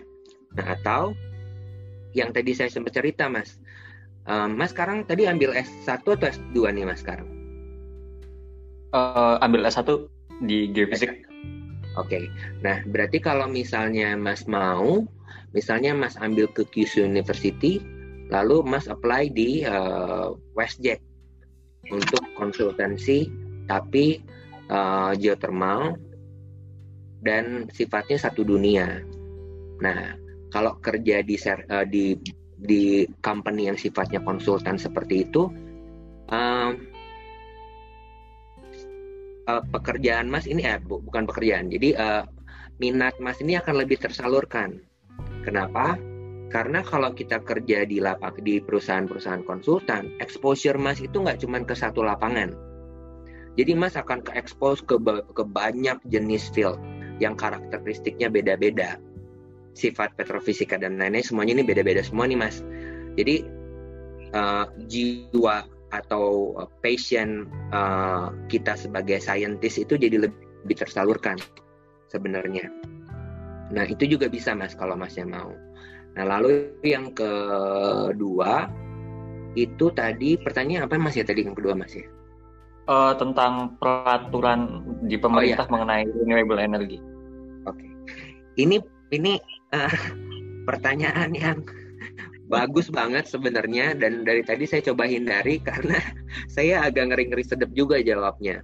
Tapi ternyata Mas nanya juga, jadi akhirnya saya coba jawab ya Mas. Kalau saya mau jujur jujuran, uh, pengembangan uh, renewable energy itu benar. Dia salah satu faktor yang berkontribusinya yang yang berkontribusi adalah uh, bagaimana sikap pemerintah dalam berkomitmen untuk mengembangkan uh, potensi renewable, renewable energy di Indonesia. Itu memang salah satu yang nggak bisa kita hindarin. Nah, dan itu biasanya untung-untungan. Jadi kalau uh, uh, menterinya pro ke renewable energy biasanya semua kebijakan-kebijakan dia itu nanti jatuhnya akan uh, mendukung sifatnya mendukung renewable energy. Nah, kalau ternyata kebijakan kalau dia nggak terlalu pro ke renewable energy, dia biasanya kebijakan-kebijakannya itu tidak mendukung. Nah, tapi bukan berarti lalu uh, pengembangan renewable energy itu berhenti di situ jadi kalau di kalau kita mau membagi dua company-company geothermal itu kalau kita bagi dua berdasarkan sifat pendanaannya. Yang pertama itu dia ada yang didanai oleh pemerintah. Yang kedua adalah didanai oleh eh, funding-funding yang sifatnya non non pemerintah. Contohnya adalah Bank Dunia. Jadi biasanya eh, keputusan-keputusan pemerintah itu dia akan heavily in, impacted to uh, company-company yang memang dia didanai oleh pemerintah. Tapi untuk company-company yang dia tidak didanai oleh pemerintah itu nggak terlalu terimpact mas. Contoh ada uh, company G yang dia sebenarnya BUMN tapi pengembangan lapangan lapangan dia itu didanai oleh ADB misalnya, ADB atau ada oleh World Bank. Nah, itu biasanya mereka nggak impacted by uh, any decision yang dibuat oleh pemerintah, gitu mas. Sebenarnya jawabannya yes or no. Ada yang ada yang impacted, ada yang nggak impacted, gitu. Itu kalau kita ngomongin di Indonesia ya mas ya. Tapi kan yeah. sebenarnya itu tadi kalau masnya misalnya kerja di uh, service company yang di luar gitu misalnya atau konsultan konsultan konsultan geothermal yang sifatnya dunia kayak WestJack uh, itu akan lebih menguntungkannya dari dari segi itu juga mas. Jadi uh, mungkin di kalau di Indonesia lagi agak seret karena kebijakan pemerintahnya lagi tidak mendukung uh, pengembangan geothermal paling tidak dari negara-negara lain kan enggak gitu. Di Kenya dan lain-lain which is aku pun pengen banget sih gitu bisa kerja di Afrika gitu. Nah mungkin itu bisa jadi pertimbangan Mas Aji ya Mas? Oh iya Mas. Uh, mm, kurang lebih sih kayak gitu sih terima kasih Mas. Ya um, selanjutnya nih ada dari Mbak Ibanes untuk Mbak Ibanes bisa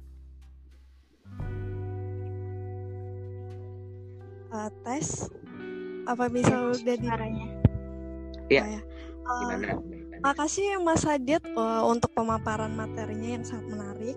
Ini mungkin ada beberapa yang ingin saya tanyakan. Ini yang pertama, uh, seperti yang kita tahu ya, peran survei geofisika ini sangat penting di industri energi, khususnya geothermal ya. Baik itu Yeah. pada saat eksplorasi maupun monitoring reservoir. Nah, tapi yang Yeah.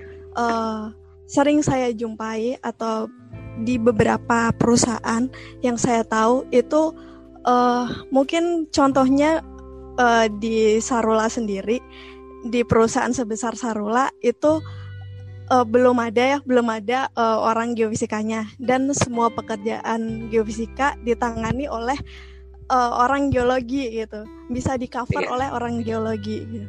Nah uh, menurut Mas Adit sendiri nih uh, seberapa penting sih sebenarnya peran adanya orang geofisika ini di perusahaan geothermal? Terus itu pertanyaan pertama saya.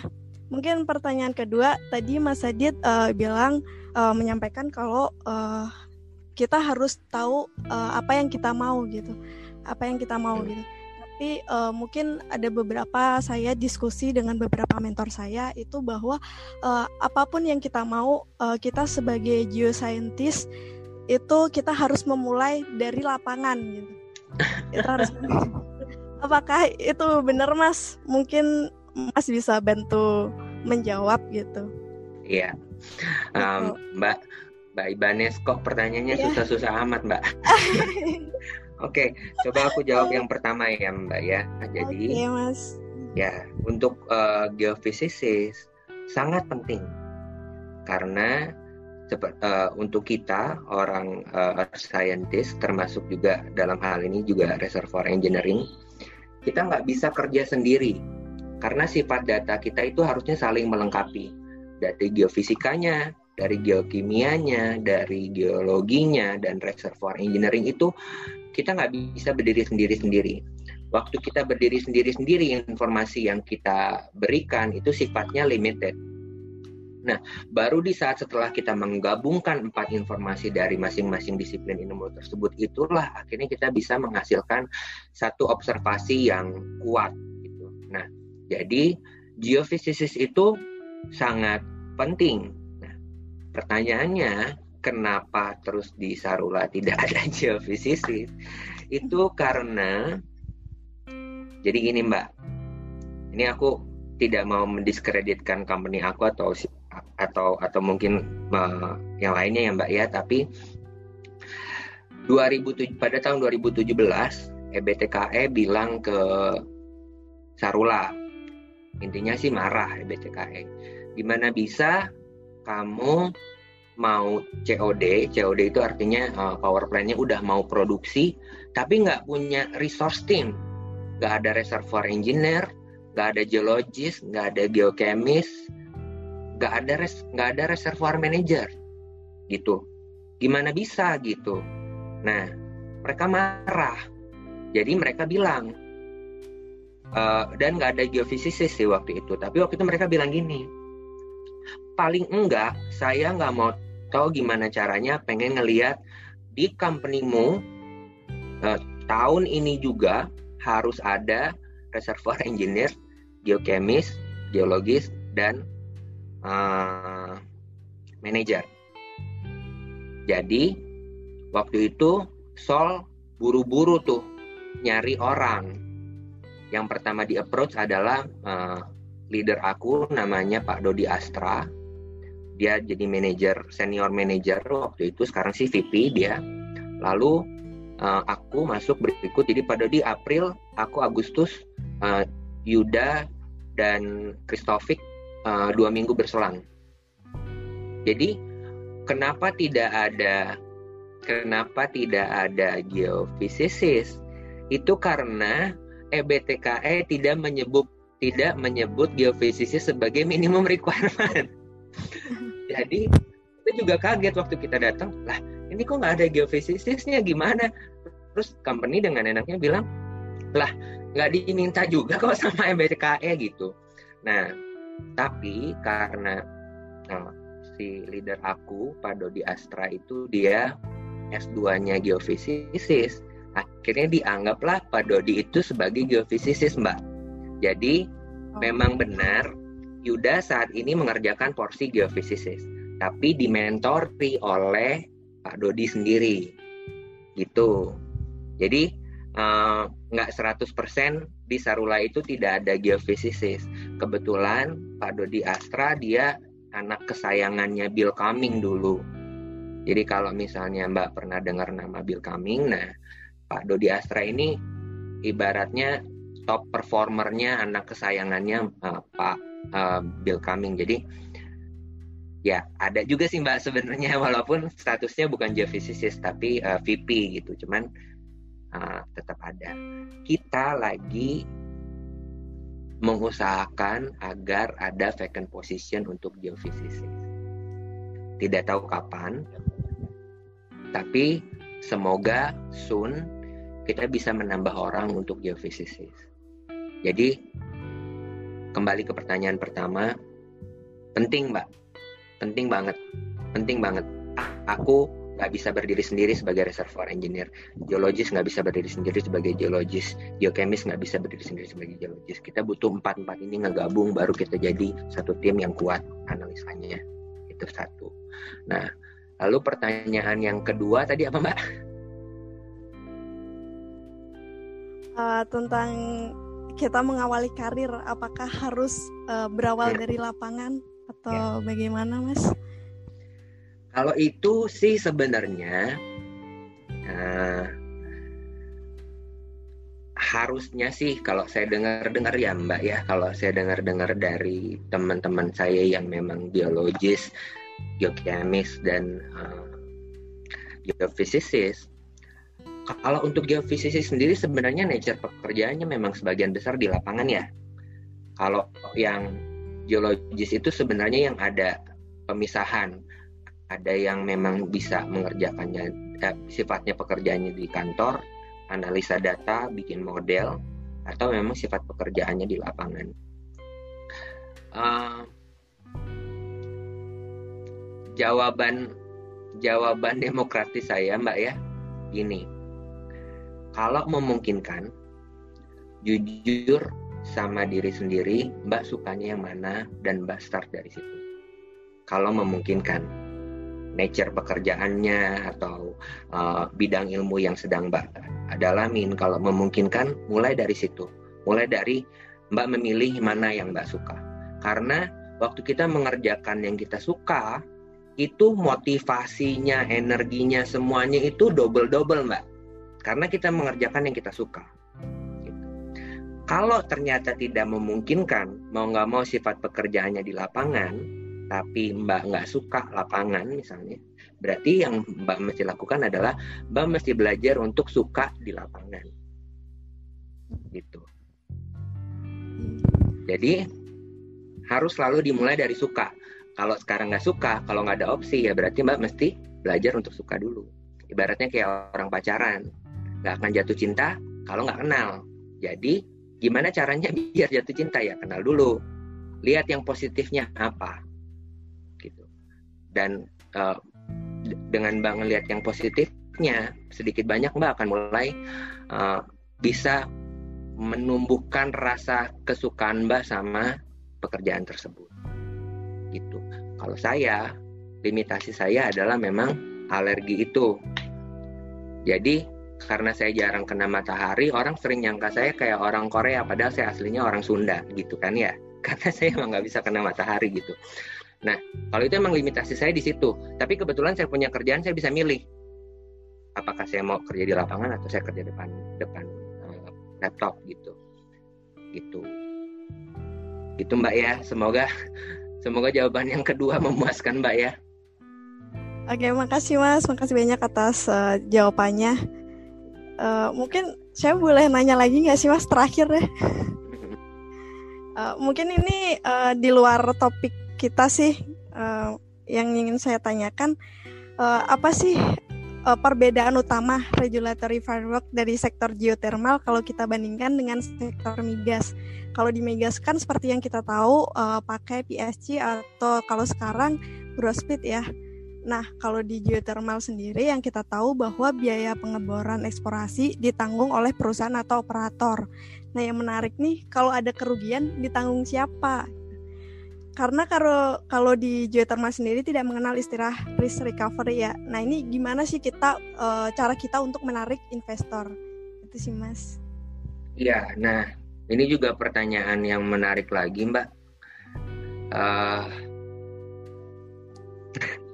jadi gini, um, memang benar bahwa uh, dibandingkan dengan oil and gas, risk pada saat eksplorasi itu uh, di geothermal itu menjadi satu faktor yang sangat krusial karena tidak di tidak diganti oleh pemerintah ya kan. Hmm. Nah, uh, di sinilah sebenarnya uh, tim 3G ini jadi sangat uh, berperan, Mbak. Kita bisa narik investor kalau investor itu yakin dengan kualitas uh, exploration yang kita kerjakan itu reliable. Gitu kan ya? Nah dia nggak eh, investor nggak akan yakin untuk meninvest kalau dia ngelihat interpretasi exploration kita masih banyak bolongnya masih banyak celahnya nah jadi dengan tidak di dengan uh, biaya eksplorasi yang tidak di cover atau dengan biaya dengan biaya pre-eksploitasi uh, pre-exploitation yang tidak di cover uh, agar investor itu mau uh, menginvest di geothermal Indonesia ya satu-satunya adalah gimana caranya kita bisa meyakinkan mereka bahwa sem semua observasi eksplorasi kita sudah mengcover basic needs-nya untuk mereka calculate bare minimum untuk economic model mereka. Itu. Dan kita berusaha sejujur mungkin. Misalnya kita melihat ada paparan resistivity ke atas ke utara gitu ya. Nah, berarti kan kemungkinannya adalah itu areal kita sebenarnya sampai ke sana gitu. Nah tapi uh, gimana dari sudut pandang yang lainnya? Gimana dari geochemistry-nya? Ada nggak surface manifestation yang yang menerus ke atas? Kalau memang nggak ada kita mesti ngomong jujur. Ya dari resistivity ini kelihatannya ada areal yang uh, meluas ke atas tapi somehow di areal tersebut tidak ada uh, manifestasi permukaan. Jadi uh, range antara luas area tersebut mesti kita bikin uh, ada range-nya untuk mengcover uncertainty-nya. Apakah uh, apakah ke atasnya cuma 5 kilo atau ke atasnya cuma 2 kilo atau antara 2 kilo sampai 5 kilo. Itu yang kita bikin sejelas mungkin untuk kita berikan ke investor pada saat investor mau memutuskan mau dikembangkan atau tidak. Kalau bahasa Sundanya biar nggak kecelek gitu loh mbak. Nanti hmm. Mereka kan bikin economic model apakah project tersebut go or no go itu adalah dari data-data kita kalau data-data kita sendiri nggak jujur atau terlalu melebih-lebihkan atau terlalu positif hasilnya economic model mereka akan sangat positif dan nanti ujung-ujungnya mereka kecewa pada saat mereka ngedrill ternyata hasilnya tidak sesuai dengan apa yang sudah disampaikan sebelumnya. Jadi lebih ke situ sih Mbak sementara ini. Tapi tetapi uh, terkait risk uh, apa penanganan biaya eksplorasi ini sebenarnya masih jadi subjek yang didiskusikan dengan Pak Jokowi setahu saya. Jadi ada kemungkinan ke depannya si risk ini akan di cover oleh pemerintah mbak nantinya. Semoga sih itu sih harapan kita ke depannya. Nah, apakah udah cukup dari Mbak Imbane? Baik, terima kasih Mas Adit. Sama-sama. Ya cukup. Terima kasih Desi. Terima kasih Mbak Ibanes atas pertanyaannya. Selanjutnya ada pertanyaan dari Suhaila Ridwan nih Pak. Uh, perkenalkan saya Lila, saya mahasiswa main engineer. Saya mau tanya nih, opportunity anak-anak mining engineer untuk bekerja di bidang geothermal itu seberapa besar ya Pak? Opportunity untuk anak-anak mining. Iya. Uh, kalau saya sarankan, memang sebelum, sa memang sampai saat ini uh, saya jarang mendengar sih anak anak-anak mining bekerja di geothermal. Tapi bukan karena opportunity itu tidak ada, aku rasa lebih karena minat aja, gitu. Uh, saya ambil contoh, banyak ada beberapa orang yang saya tahu dia hmm, S1-nya itu sama sekali nggak relate sama geothermal industry activities. Uh, tapi kemudian dia toh bekerja juga di geothermal, tapi dengan cara dia mengambil S2 yang bisa akhirnya relatable dengan geothermal industry. Itu Pak Dodi Astra itu sendiri. Jadi S1-nya, S1 Pak Dodi, beliau adalah geodesi. Tapi lalu kemudian dia ambil S2-nya teknik geofisika dan dia kerja di geothermal. Nah, uh, to be honest, saya nggak terlalu paham dengan materi pelajaran yang uh, Mbak terima uh, terkait dengan mining ini. Tapi kalau Mbak sangat berminat atau berminat untuk bekerja di industri uh, geothermal, hmm, ada baiknya mungkin Mbak coba uh, lihat di list uh, university yang tadi saya sebutkan dan mulai cari-cari uh, scholarship. Jadi scholarship ini sebenarnya banyak banget mbak. Ada yang sifatnya university to university, ada yang sifatnya government to government, dan ada yang sifatnya fully covered sampai dikasih uang jajan segala macam dan um, dan uh, opportunity untuk dapat si beasiswa ini sebenarnya lagi gampang banget. Walaupun aku nggak terlalu paham nih ya sekarang dengan si corona ini kondisinya seperti apa, tapi harapan harapan kita semua adalah si corona ini hanya temporary. Nah jadi uh, coba deh mbak iseng-iseng uh, baca-baca dari uh, Kyushu University atau Auckland University misalnya. Nah nanti dari situ um, sekolahnya paling sekitar satu setengah tahun atau satu tahun kalau kalau mbaknya mau ngebut itu mbak bisa loncat langsung ke geothermal industry gitu itu mbak ya terima kasih pak semoga menjawab pertanyaan dari Alhamdulillah. Uh, selanjutnya ini ada pertanyaan terakhir nih dari Fadilatul Husna. Uh, silakan bisa di unmute.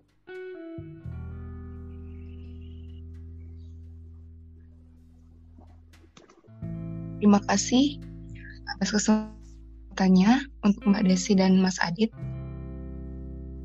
Uh, dalam begini Mas, saya ingin bertanya dalam persyaratan lowongan uh, pekerjaan saat ini kan kebanyakan memberikan syarat minimal dua atau satu tahun bekerja di bidangnya.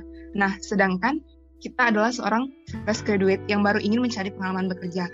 Nah, uh, ada nggak sih tips dari Mas Adit untuk kami yang baru ingin mencari pengalaman bekerja dengan syarat khusus seperti di atas? Terima kasih. Ya, makasih Mbak. Aku manggilnya apa nih? Fadilatul uh, Mbak Fadilatul ya? Dila. Oke. Okay. Yeah. Ya, Mbak Dila makasih pertanyaannya. Jadi ini tolong tidak di quote ya, tapi sebenarnya peraturan itu peraturan, aktualnya itu bisa beda Mbak. Nah, contoh, memang benar sebagian besar sekarang pengennya udah dapat uh, dapat karyawan atau dapat uh, tim member yang dia punya exposure di uh, bidang tersebut. Tapi alasannya sebenarnya simpel mbak, karena uh, company-company itu biasanya pengen langsung ngebut, pengen langsung ngebut kalau misalnya dapat uh, tim member yang belum pernah terekspos di geothermal, otomatis kita mesti mengerti bahwa uh, anak tersebut butuh waktu untuk adaptasi belajar dari nol lagi, belajar si geothermal itu seperti apa, semua seperti itu kan ya. Nah, jadi biasanya itulah uh, alasan basicnya kenapa uh, company-company itu lebih prefer orang-orang yang udah pernah bekerja di bidang itu. Nah, caranya adalah untuk untuk untuk uh, me mengatasi tantangan tersebut, caranya adalah seperti yang tadi saya sebutkan salah satunya Mbak mulai mengekspos diri Mbak ke uh, ini proyek-proyek proyek-proyek dosen yang terkait geothermal kalau ada. Itu satu. Yang kedua Mbak mulai mengekspos uh, diri Mbak sendiri ke geothermal geothermal activities misalnya kalau ada uh, conference gitu ya Mbak datang ngobrol gitu itu juga bisa. Jadi mulai mulai menunjukkan eksistensi Mbak terus nanti minta minta nomor telepon si company-nya magang dulu. Kalau misalnya magang itu kan sebenarnya nggak mesti punya exposure kerja toh. Magang aja dulu. Nanti dari magang kan ya ibaratnya nggak kenal maka nggak sayang. Waktu mbak dapat opportunity magang di company geothermal dan mbak menunjukkan mbak suka sama geothermal dan atasan mbak melihat bahwa ini anak nih uh, punya passion di geothermal dan kerjanya baik mau ngapain cari orang lain yang yang udah punya pengalaman satu dua tahun? Orang yang depan mata lebih bagus kok kelihatan. Gitu. Jadi opportunity magang itulah yang sebenarnya bisa jadi uh, jalur masuk untuk Mbak uh, menunjukkan uh, kemampuan Mbak. Itu. Nah, di samping juga kalau kita magang itu kan terhitung exposure kerja, Mbak. Jadi walaupun Mbak judulnya bukan karyawan tetap, tapi dengan Mbak magang beberapa bulan sampai satu tahun di company geothermal itu sudah terhitung Mbak bukan dari nol lagi exposure geothermalnya. Itu. Nah, yang yang ketiga, kalau di Chevron dulu S2 itu terhitung pengalaman kerja, Mbak. Jadi kalau Mbak ambil S2 uh, eh, geothermal itu setara dengan pengalaman kerja. Dianggap Mbak punya pengalaman kerja 2 tahun.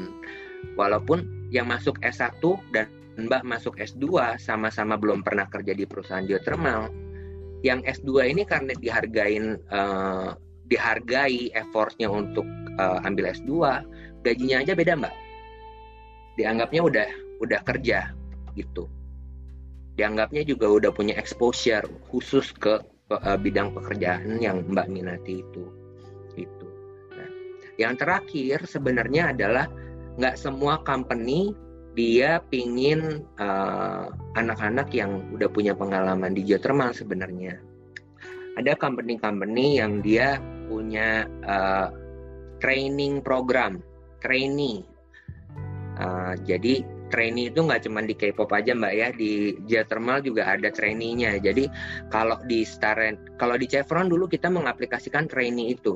Jadi orang yang dari dari jurusan mana pun nggak punya pengalaman kerja mana pun masuk ke Chevron itu ada trainingnya dulu. Nah kalau sekarang karena Chevron udah nggak ada, kebetulan Star Energy mengaplikasikan yang sama.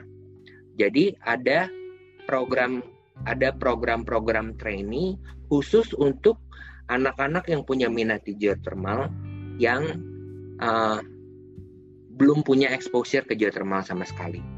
Jadi sebenarnya Mbak jangan berkecil hati Mbak yang fresh graduate pun juga banyak cara kok untuk masuk kerja di dunia geothermal gitu.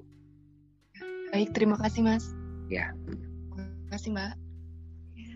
Terima kasih uh, untuk penanya yang sudah bertanya. Terima kasih juga bapak udah menjawab. Karena waktunya sudah habis jadi sesi tanya jawab ini kita akhiri dulu ya. Dan langsung aja alhamdulillah acara pada sore hari ini berjalan dengan lancar dan sebagai penutup saya mendapat kutipan bahwa apabila kita ingin sukses atau mendapat kesempatan kita harus uh, yakin dan tahu tujuan dan jangan menyerah juga tetap terus berusaha. Baik, terima kasih pada Bapak Aditya udah menyempatkan waktunya untuk share ilmu dan pengalamannya kepada kita semua. Terima kasih pada audiens yang udah ngikutin IMGF webinar series ini. Semoga ilmunya dapat bermanfaat. Dan terima kasih juga terakhir kepada panitia yang udah menyelenggarakan acara ini. Dan saya mohon maaf sebagai moderator jika apabila ada salah ucapan dan kata. Dan terima kasih. Wassalamualaikum warahmatullahi wabarakatuh.